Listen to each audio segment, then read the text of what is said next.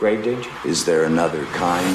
You see, the useful idiots that the Soviet Union, that Lenin put into America, are now the useful idiots from the Chinese. U.S. President Joe Biden, who has had another week of gaffes, confused moments. They're coming down on America like Pac-Man, eating us up alive. They're acting more as propagandists. Also, the science has changed. You know the Pac-Man game? Think of a Pac-Man game out of control, sucking away at the foundation of America. If Russia pursues its aggression, it will face the massive consequences that... Because if they don't want you to believe something and they can cast doubt... We have no intention of fighting Russia. Sometimes confusion can actually be the goal, the goal, the goal. And as we've said all along... Confusion can actually be the goal. I wanted you to ponder something for a moment. I want you to conceptualize how dire the situation is in the world today with what's happening, what's unveiling before our very eyes. Welcome to another edition of Speaking Out America. I am your host, JR. I can be reached at speakingoutamerica@gmail.com. Pretty easy address.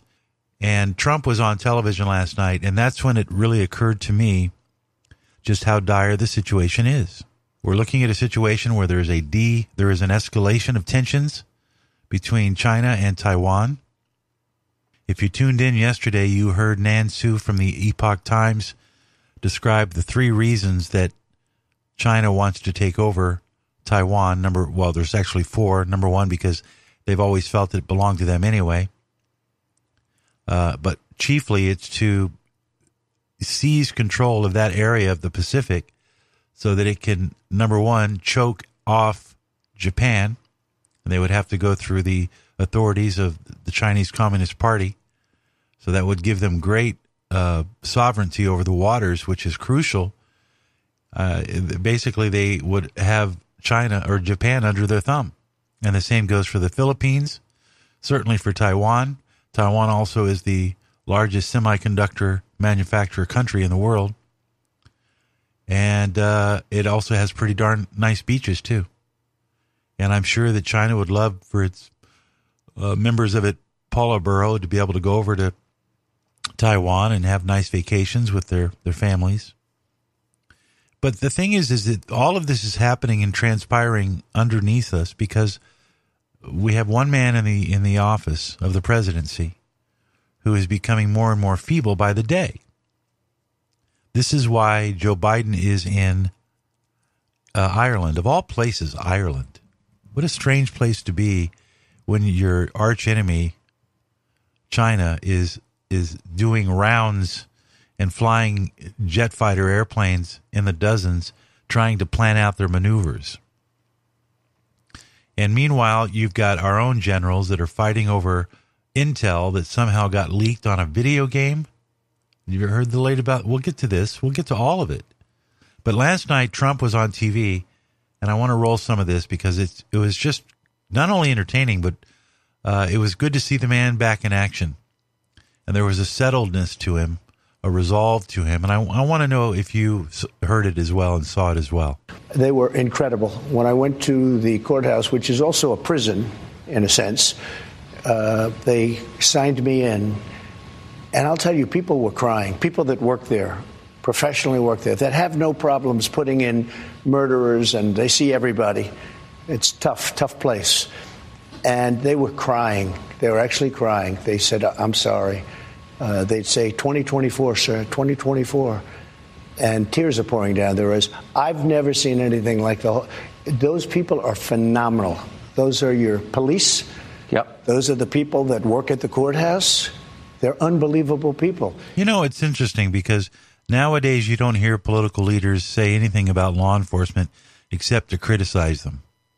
And here is Trump describing that day where he goes into, federal court and gets processed. And the people are standing around him, his supporters, saying it's hard for us to even fathom that they're doing this with all the rapists and the murderers that are out on the street. The fact that 2 out of 3 New Yorkers now fear going on the subway. But here's our judicial department. Here's our justice system processing this man based on a flimsy charge that was more than 2 or 3 years ago, way past what they call the statute of limitations.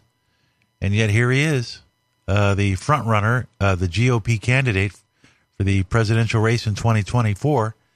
And he's being treated like a common criminal by an administration that sends off their leader because they don't want to have him in front of the press because he's so feeble and so ignorant to causes. All of this underway while China is making deals with Saudi Arabia, making deals with, who's the latest one? France, making deals with Africa, making deals left and right, and bolstering their defense and preparing for yet a conflict with Taiwan. And the only man that seems to have a clue what's going on is this guy. Many of them were in tears or close to it. Many apologists were sorry, sir. We're sorry. They had to have me do certain things. I said, sir, I can't believe I have to ask you. I can't even believe that I have to ask you to do it. You could see. So in one sense, it was beautiful because they get it. In another sense, you know, it's nasty. I went to the Wharton School of Finance. They didn't teach me about that. That wasn't like in the cards. They didn't know about the arraignment part? Because the people understand. I didn't know this was happening, but the poll numbers have gone through the roof. The people get it. And the other ones are hoaxes also. You know, the box hoax. Look at Biden. He's got 1,850 boxes. And, you know, that's a hoax. And then the one in Atlanta where I had a perfect phone call. This is all weaponization. They're weaponizing our justice system, Tucker. And they think if they go and give you a subpoena, you know, I guess I'm very well known and people understand it and they get it. And maybe I have a bigger platform so I can explain it. But if you're somebody, a Republican, let's say, running for office and you get a subpoena, you might as well resign because you're not going to be able to survive it. And the voters aren't going to handle it. The voters aren't going to take it. What they're doing is weaponizing the system, and there's never been anything like it. And it's all disinformation, you see. And now we look like a banana republic to the rest of the world, because when we don't want somebody to run for office or we don't want them to grab our seat, well, we'll just send some henchmen, and we'll do a little digging, and we'll go find something. This is probably not as new to politics. It's been going on all along. But it's so brazen now. It's so in your face. The other day, Afghanistan, one of the worst things I've ever seen. I think the most embarrassing moment that this country's ever had, frankly, the way we got out, not the getting out. We had to get out. It was ridiculous to be there. And I had that so good, so tight, so tough. I spoke to the leader, Abdul. I said, Abdul, if you do anything, you're going to get hit really hard. Literally, he said, but sir, why? Why? He goes, why oh why do you send me a picture of my house? I said, you'll have to figure that one out, Abdul. But we didn't have one death in 18 months. He knew. Not one death. And then to see the way we got out, like we were surrendering, like taking the military out first, leaving $85 billion worth of equipment behind, giving up Bagram. I was going to keep Bagram. I was getting out, but not for Afghanistan. It's 1 hour away from where China makes its nuclear weapons. It's one of the biggest Air Force bases in the world, I think the biggest, with runways that go 10,000 feet. I was keeping that because of China, not because of Afghanistan. Right. And they left everything. They left in the dark of night. They left the lights on. They left the dogs, by the way. You know, the people say about the dogs. They left the dogs. They left the dogs. Can you believe this? You're listening to Trump. He was on Tucker Carlson last night giving a pretty good interview. But they left the dogs. They left the dogs in Afghanistan. I mean, who made that decision? Millie? Everyone, you know, the dog lovers, and you got a lot of them. I love dogs. You love dogs. But they left the dogs. People said, what? One of the first questions I got, what did they do with the dogs? Mostly German shepherds. They left them. What they did, the way they got out, was so horrible. Okay, everybody knows that was their plan. That had nothing to do with me. I was getting out, too. We would have gotten out with strength and dignity. And what happened? They got out. And the other day I hear, yeah, it was Trump's fault. Oh, that's right. It was Trump. Trump. I was gone for a long. I would have been out faster than them. We would have had all the equipment. We would have had the American citizens. We left hostages. We left Americans behind. Many. I think many more than you think. And we had 13 soldiers killed. And nobody ever mentions the fact that we had many maimed so badly. No arms, no legs. Their face was obliterated. This is the way this guy got out. We would have gotten out with dignity and strength. We were going to. But I was taking 100% of, I said, I want every nail. I want every screw. I want the tents. They said, sir, the tents are very hard to take out. I said, I want the tents. I want the tanks. I want the planes. I want everything. And a couple of them fought me on it, like Millie. He said, sir, I think it's cheaper to leave the equipment behind. I said, let me ask you, we have a plane that costs $100 million. It's sitting there. All it needs is a tank of gas, right? Give me a little jet fuel. We'll fly it to Pakistan or any place else, or we'll fly it directly home. You say it's cheaper to leave a $100 million plane. Sir, I think overall it's cheaper. These are idiots we're dealing with. They left $85 billion worth of equipment. They left our American citizens behind. And they moved the military out first. No, you move the military out last. I did a little skit with a 5-year-old kid. I said, let me ask you, here's the situation. I explained the situation. I said, would you take the military out first or would you take it out last? I take it out last, 5-year-old. But maybe we should have the 5-year-old running our military instead of you-know-who. Well, that's Trump. We'll have more. He talks about climate change and the real threat facing the world. And all of this, it did not escape me. His energy, his deep thinking. He could keep a train of thought. That was amazing. He didn't start babbling off. It's a reminder of what we don't have in the White House. We'll be back in just a moment. Riders on the storm. Riders on the storm. Into this house we're born. Into this world we're thrown.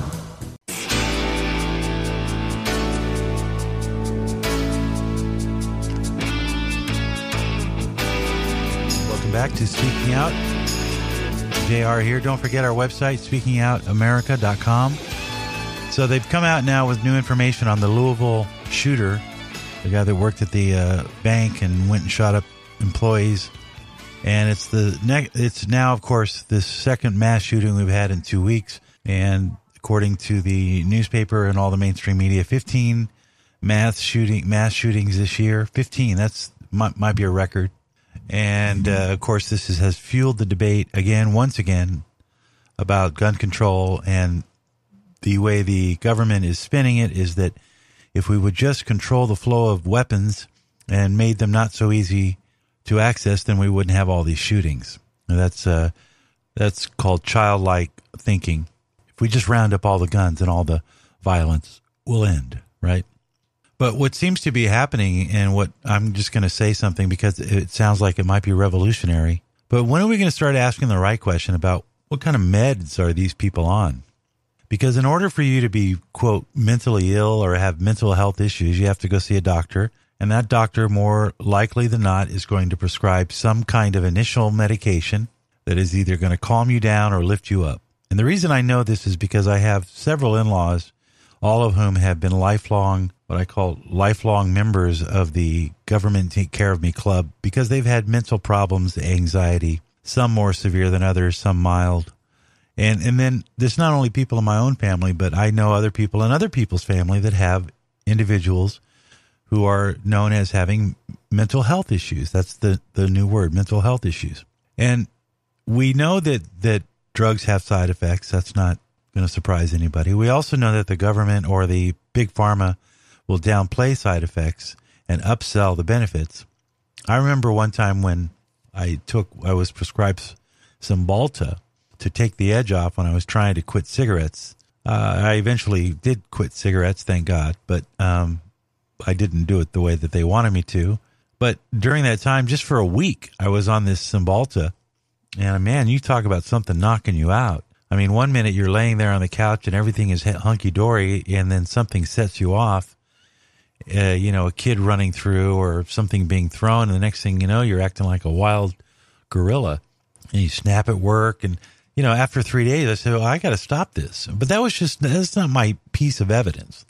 The piece of evidence that I know that I think the reason mental health and the way that we treat it is what's causing a lot of these random acts of violence, mass shootings. These people are losing their minds.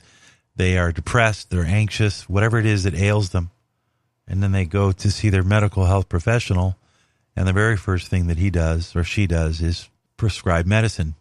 Remember in that movie, the Clint Eastwood, what was it about the shooter that came back based on a true story, and he was suffering from PTSD. A lot of soldiers coming back from war suffer from post-traumatic stress disorder.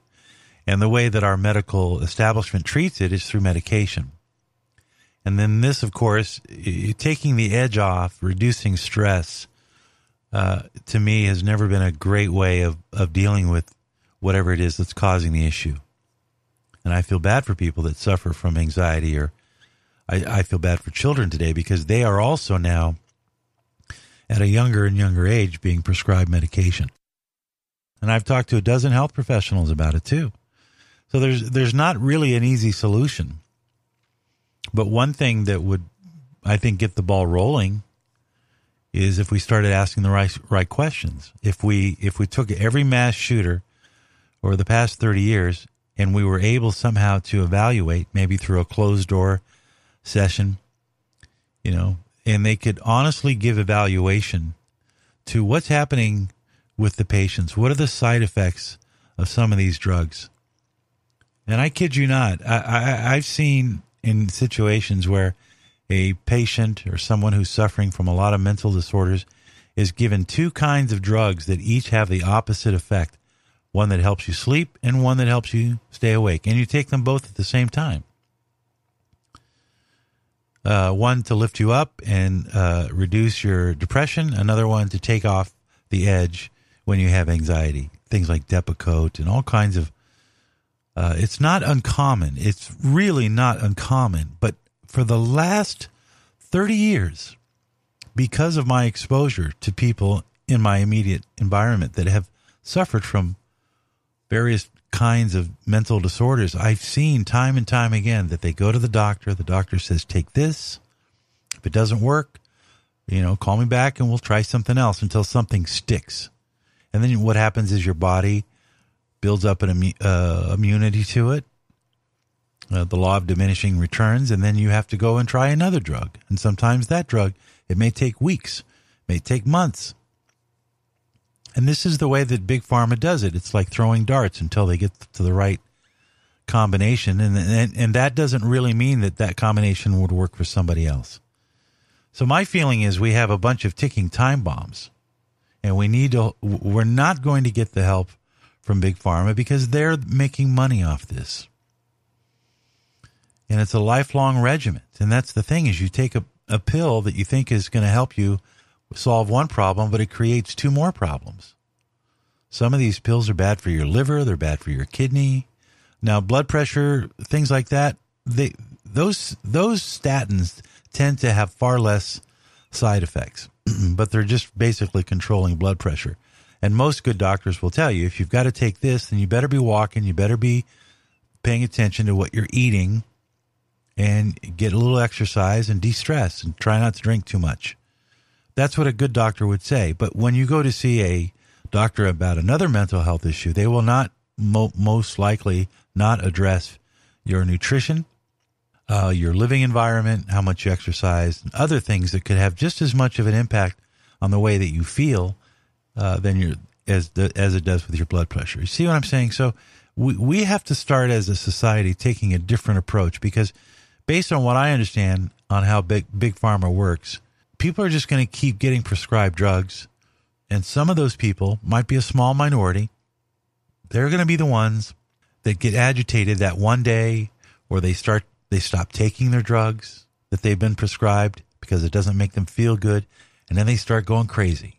Then they start posting stuff. Then they start getting paranoid, whatever the stages they go through. Like, let's take, for example, Audrey Hale, the shooter of Nashville. When did she start plotting? If we could get into their mind, when did she start plotting? Was it before or after she started taking medication to deal with her mental health issues, her depression, whatever it was? It's a good question to ask. What about this latest person in Louisville? Apparently he was starting to go psychotic. He had mental health issues, according to his family. What did they treat him with? Are there certain kinds of drugs that might be more commonly found in these people that end up going on these shooting tirades? You know, they say it takes a village. Well, how come the village isn't getting together and trying to solve this problem? It's not the guns. It's not the guns. Or at least it's not only the gun. Maybe the gun makes it easier for the crime or the shooting to be committed, right? Maybe that's it. But if there's not a gun around, there's a knife. If there's not a knife, there's a rope. Or there's a way that you can make some sort of an explosion. There's a million ways to go about trying to take somebody out or inflict harm on a lot of people. So we have to work together, and we have to really start asking the right questions, because we're not asking the right questions. These people that are being treated are often being victimized to the treatment, and that's what we have to get to the bottom of. Speaking Out America, JR will be right back.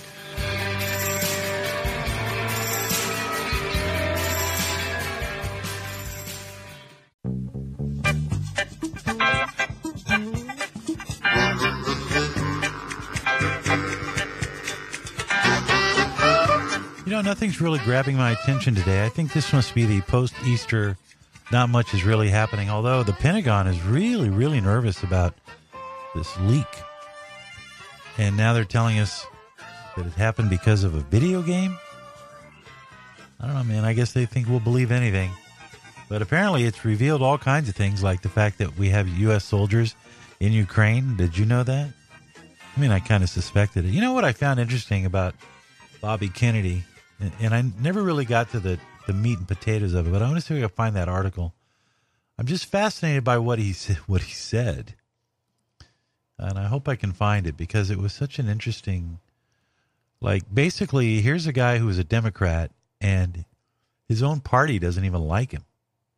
Really. I mean, they think they don't want to have anything to do with Bobby Kennedy Jr. He's not in the news.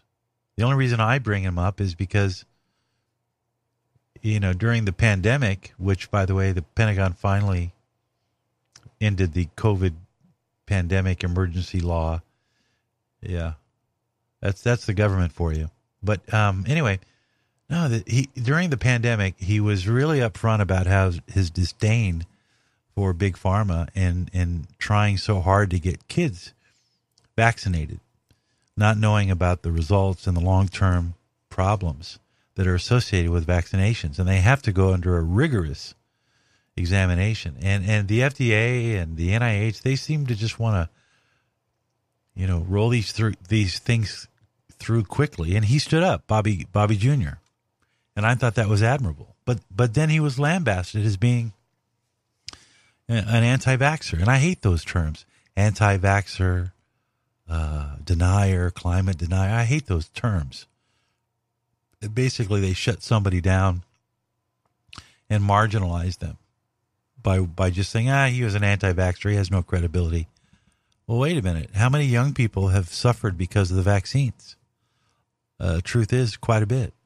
More than have actually suffered from COVID. According to the CDC's own data, it clearly says that.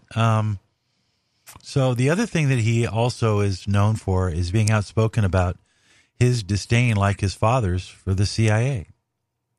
He says that the CIA has become misguided. The Justice Department is now all about influencing other countries' political situations, because if we don't like who they have as a leader, we'll try to get our own leader in.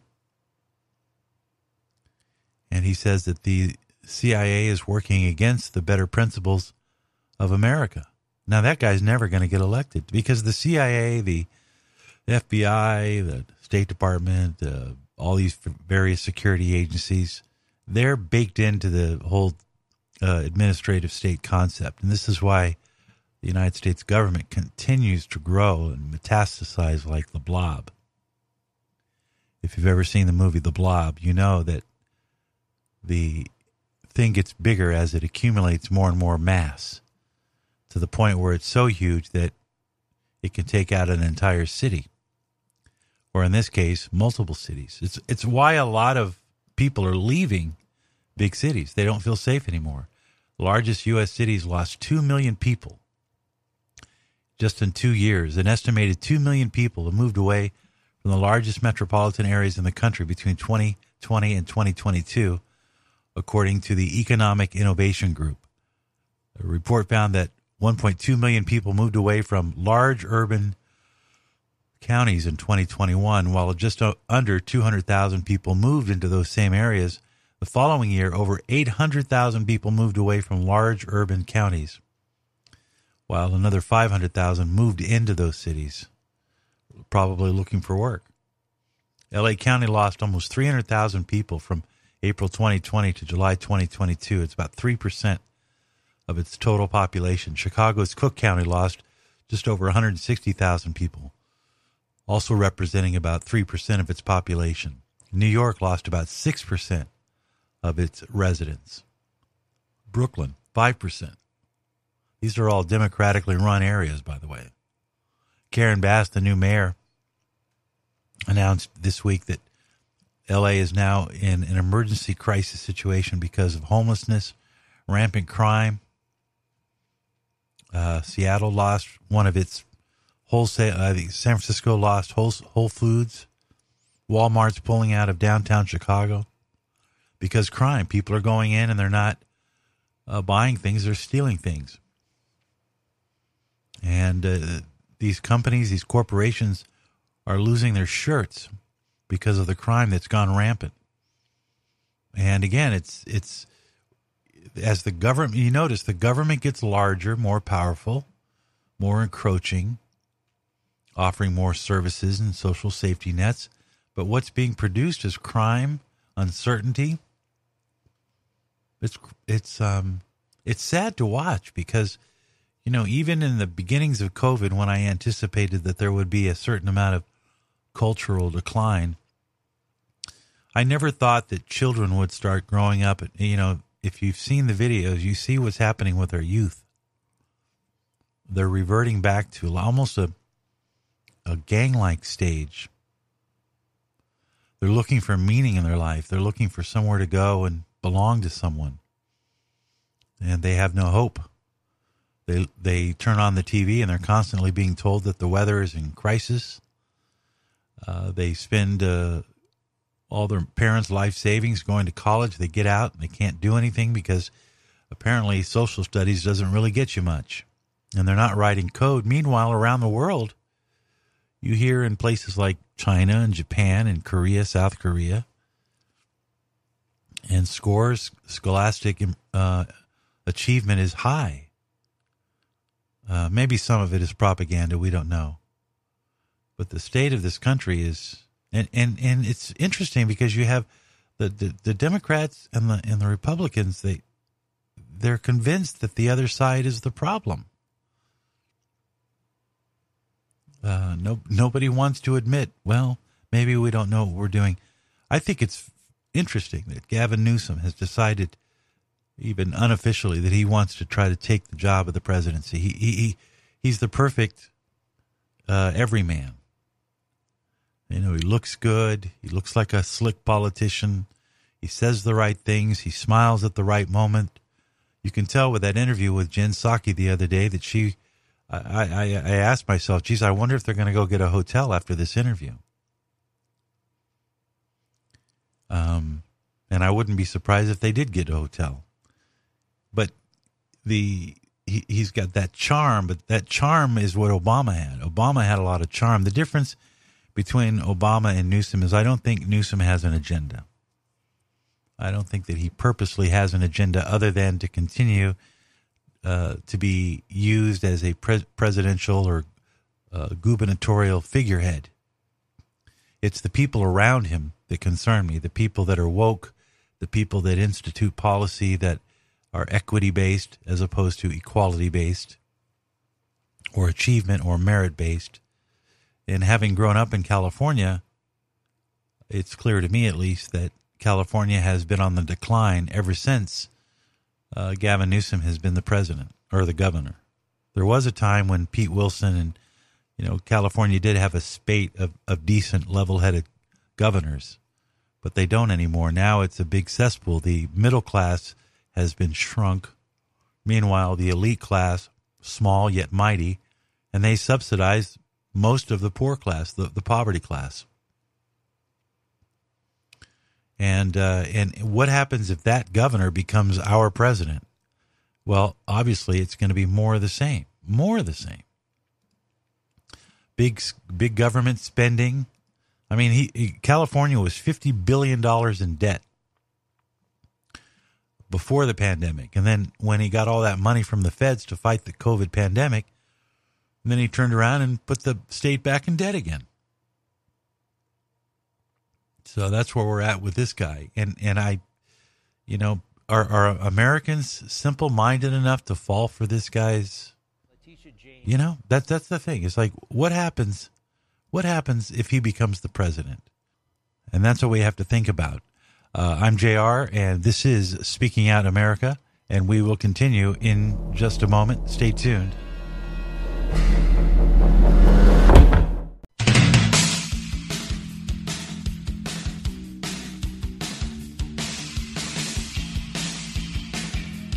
Welcome back to Speaking Out America. I'm JR, your host. Don't forget our website is speakingoutamerica.com. And if you want to email the show, speakingoutamerica@gmail.com. And I want to get back to the Trump interview last night on Bret Baier, because it was a great interview. And it was 20 minutes of pure heaven, because finally there's an adult in the room. And I don't care if you hate Trump or whatever it is that you don't like about Trump. I would imagine if you're listening to this program, you probably don't hate Trump. And you can appreciate that this man has been the subject of so many attacks. There's a controversy now, and then we'll play some more audio, where during the interview with Bret Baier, he had made some comments that were favorable to Gavin Newsom. And Gavin Newsom, who is the current governor of California, is traveling around the country on a I'm not running yet for president tour, yet look at me and how pretty I am. And in days to come, we'll spend more time on the devastation that Gavin has brought to California. But let's just say for now that Trump was getting a lot of criticism because he dared to compliment Gavin. And see, this is the thing. This is the thing that sometimes people don't understand.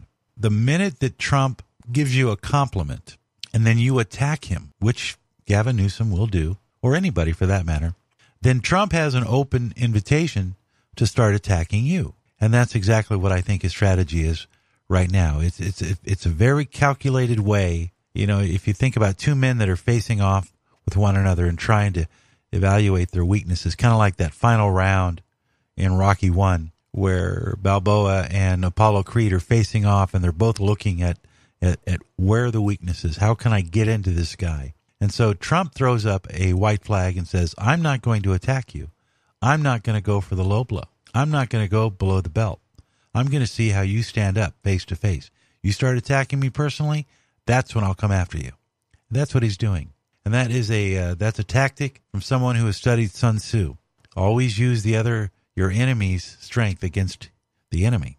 Don't extend your own strength. Anyway, so here's Trump. This is him talking about de-escalation and what's happening now in the world and why we desperately need a leader that we don't have. He's got to understand what has to happen, and they have to de-escalate. So how would you do that now?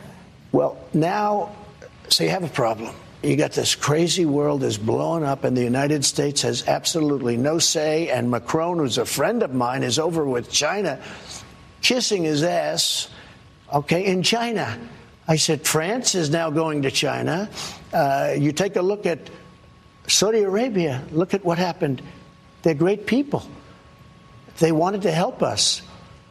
He goes over, gets a fist pump. You know what a fist pump means? Don't shake my hand because your hand's dirty. That's what a fist pump is. They got it. They were so insulted. Do you understand that? Yes. Oh, I don't want to shake your hand. Let's go fist pump. I remember that. That was such a ridiculous, stupid thing to do. And it was right in the midst. Everybody was doing that right here in the West. We were all so afraid of shaking people. We still do that with each other. You know, we don't shake people's hands openly because, God forbid, you might have a COVID-19 speck of a molecule on your finger. Anyway, and so Biden goes over and he's going over there to kowtow and try to get Saudi Arabia to up its oil productivity because we've shut our oil down, and he fist bumps him, which is a huge insult to a world leader. It's basically saying you're dirty. So now you know why Saudi Arabia traipsed off and did a deal with China on oil and petro and working with the yen, because he doesn't want to deal with the idiot that's in the White House right now. He knows that Biden doesn't like him. He also knows that he can't trust him. See, that's what the world now is learning about Biden. Biden is an opportunist. He's corrupted. He takes money on the side. He sells favors. He does exactly what we don't want our politicians to do, but that's what his profession is. He is a professional politician, as they all are. So back to Trump. Again, this is about 2 minutes of him talking with Bret, or not Bret, it was Tucker. And again, he's talking about while the world is busy with climate change and all of this other nonsense, the people he's talking to, what they're worried about, nuclear war, nukes. Listen to this segment. It runs about a minute and a half, and we'll throw some commentary. The nuclear word you don't mention because the power is so destructive. I met with professors at MIT, and I was preparing for a debate, but I did want to talk about nuclear because I consider it to be the single greatest threat the world has, far greater than global warming, like not even a contest. And I had these people come down that were very smart, very expert. And I said, so when we start talking about nuclear in a debate, how would you handle it? And they looked at me, one in particular, and said, sir, you can't talk about it. You cannot talk about it. I said, what does that mean? He said, it is so massive, it is so destructive that you cannot talk about it. I understood exactly what he meant. And we stayed away from it for the most part. But now Putin's mentioning it all the time. We don't mention it, but Putin's always mentioning it. You've heard him say it. We are a nuclear power. He said not so long ago, I said, that's the first time I've heard a major country. You know, you do hear it talked about, and I did a good job. I did a great job with North Korea. Kim Jong-un, you went with me on a trip. You insulted him, which didn't make my life too easy, but that's okay. But you were there, one of the few. And it was an amazing, it had to be one of the most incredible experiences for you. For sure. But it was amazing. We had thousands of reporters.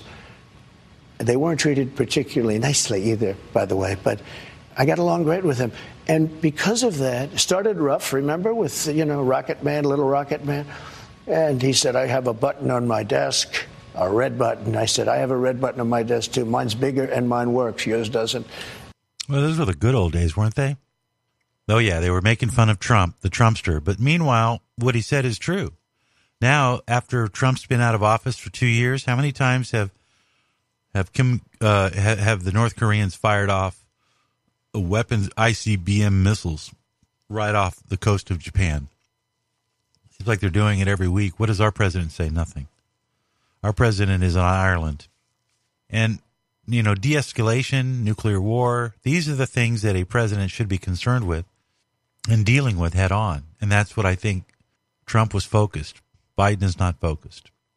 If he was focused, the commander-in-chief was focused, you wouldn't read headlines like Pentagon leak traced to video game chat group arguing about Ukraine war. April 12, 2023, Rick Moran, PJ Media. This is what's happening in our Pentagon today without Trump, but with Joe Biden as the leader. They're upset because top secret information, hundreds of documents made it out, exposing our planning with Ukraine after a brief spat with another person on the server about Minecraft maps and the war in Ukraine. One of the Discord users replied, here, have some leaked documents, attaching 10 documents about Ukraine, some of which bore the top secret markings, Bellingcat analyst Arik Toller. That later, that user had found those documents on another Discord server. But according to The Guardian, the bizarre provenance of a leak may seem unusual, but it is far from the first time that a dispute between gamers had sparked an intelligence breach. Do you believe that the military secrets of the United States, of Ukraine, of discussions going on between heads of state and military planners like Millie, do you believe that gamers expose these documents? That sounds to me like a CIA disinformation plant, that somehow if we can relate it to something coming out of a video game, then it's probably just a bunch of fodder. Nothing there. Nothing here. Move along. But then that's what you have. You've got you know, you've got an administration that is, they're fighting multiple wars. They're fighting the culture war by trying to transform the military into this ideological, pure, non-sex. And by the way, when you go into the military, your sex doesn't matter. That's what's interesting. It used to be when you go in and you sign up to serve, the minute that you get in, it doesn't matter your pedigree, where you came from, what color your skin is, what high school you went to, how many A's you got, if you graduated with honors. None of that matters. It is the great equalizer, and for good reason, because when you're in a troop situation, you have to support the other person in times of war. And the only way you can do that is if everybody is equal. Military is the great equalizer. It had already achieved what I think DIE is trying to achieve, which is this equity. Everybody's the same. Nobody's different. Nobody's special. But the military, which, you know, our U.S. military has been in force since the 1700s, my friends. So you'd think they work out these little kinks about the best way to get the most out of a soldier being trained for battle. But now they're preoccupied with pronouns and showers and surgery and transgenderism, and it has no place in our U.S. military, and it puts us at risk. These people go into the military for one reason and one reason only, which is to protect us from our enemies, foreign and domestic. And but the domestic enemies have already infiltrated the military, and that's why we have the situation that we have with this president, and that's why our military is slowly becoming the laughing stock to the world. And I believe it's why you have people like Saudi Arabia, or countries like Saudi Arabia, who simply want to move along. They don't think that America has its back. That's the problem. And these smaller countries, they need to partner with large countries that have great military might and will back them in times of indifference. They need to be stable. And the United States is not viewed as being stable right now. That's why Biden is in Ireland instead of working with his military leaders about what's happening in Taiwan. That's it. See you tomorrow. Thanks for stopping by. This is Speaking Out America.